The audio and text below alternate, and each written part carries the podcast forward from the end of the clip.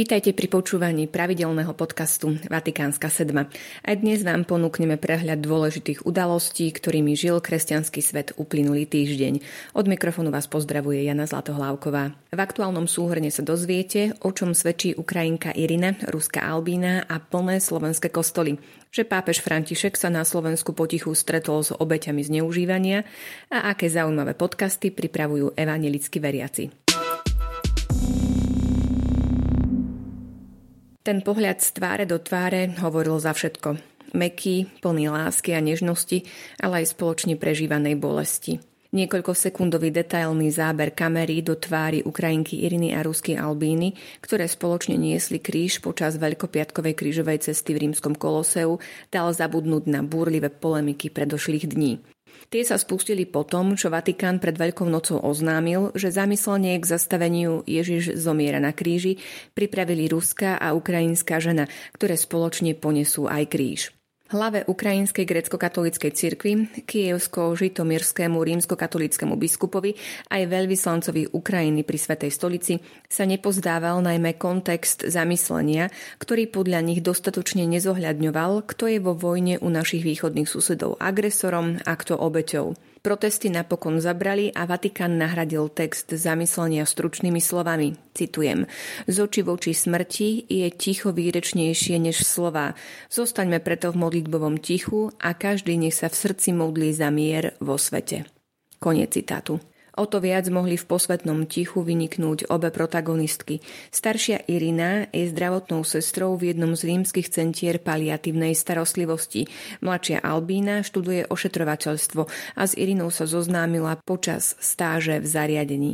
Obe odvtedy spája silné priateľstvo, ktorého sa na chvíľu mohol dotknúť celý svet. Pri najmenšom rovnako povzbudivý bol aj druhý obraz, tentoraz zo Slovenska.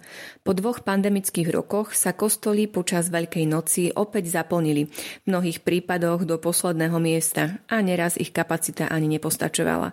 Až by sa chcelo veriť, že Slovensko je opäť za tradičnou kresťanskou krajinou.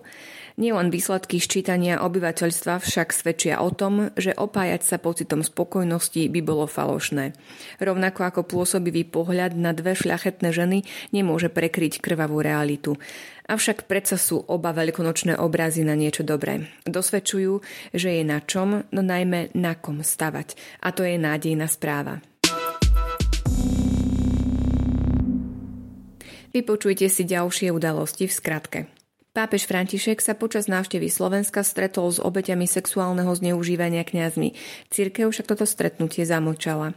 V príhovore pred veľkonočným požehnaním Urbi et Orbi pápež František kritizoval, že Ukrajina bola zatiahnutá do krutej a nezmyselnej vojny. Vo Vatikáne bolo obnovené konanie generálnych audiencií na námestí svätého Petra. Stalo sa tak po dvojročnej prestávke spôsobenej pandémiou. Emeritný pápež Benedikt XVI sa dožil 95 rokov a je najstarším pápežom v histórii cirkvy. Pravoslávni kresťania oslávia počas víkendu Christovo zmrtvý vstanie. Vnútri Svetovej rady cirkví silnejú tlaky, aby ruská pravoslávna cirkev bola vylúčená z jej štruktúr. Dôvodom je podpora ruskej agresie zo strany moskovského patriarchu Kirila. Uplynulo 5 rokov od vtedy, čo Najvyšší súd Ruskej federácie kriminalizoval organizáciu Jehovových svetkov v Rusku a označili aktivity za extrémistické. Za ten čas bolo uväznených viac ako 320 Jehovových svetkov, pričom viac ako 80 z nich je stále vo väzení. Konferencia biskupov Slovenska navrhuje nahradiť pojem rodová rovnosť slovným spojením rovnosť medzi mužmi a ženami.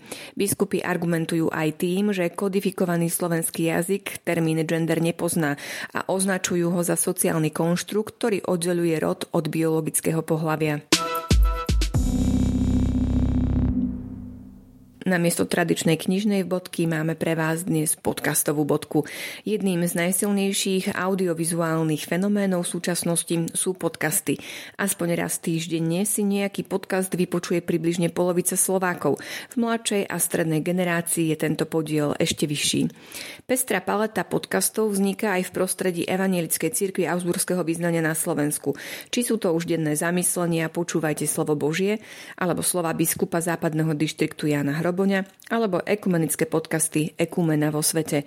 Ďalšie podcasty z evangelického prostredia nájdete prehľadne zoradené na webovej stránke Evangelickej cirkvi autorského význania na Slovensku. tohto týždňového prehľadu udalostí je to všetko. Vatikánsku sedmu pre vás pripravil vedúci redaktor Sveta kresťanstva Imrich Gazda a podcastovo spracovala Jana Zlatohlávková.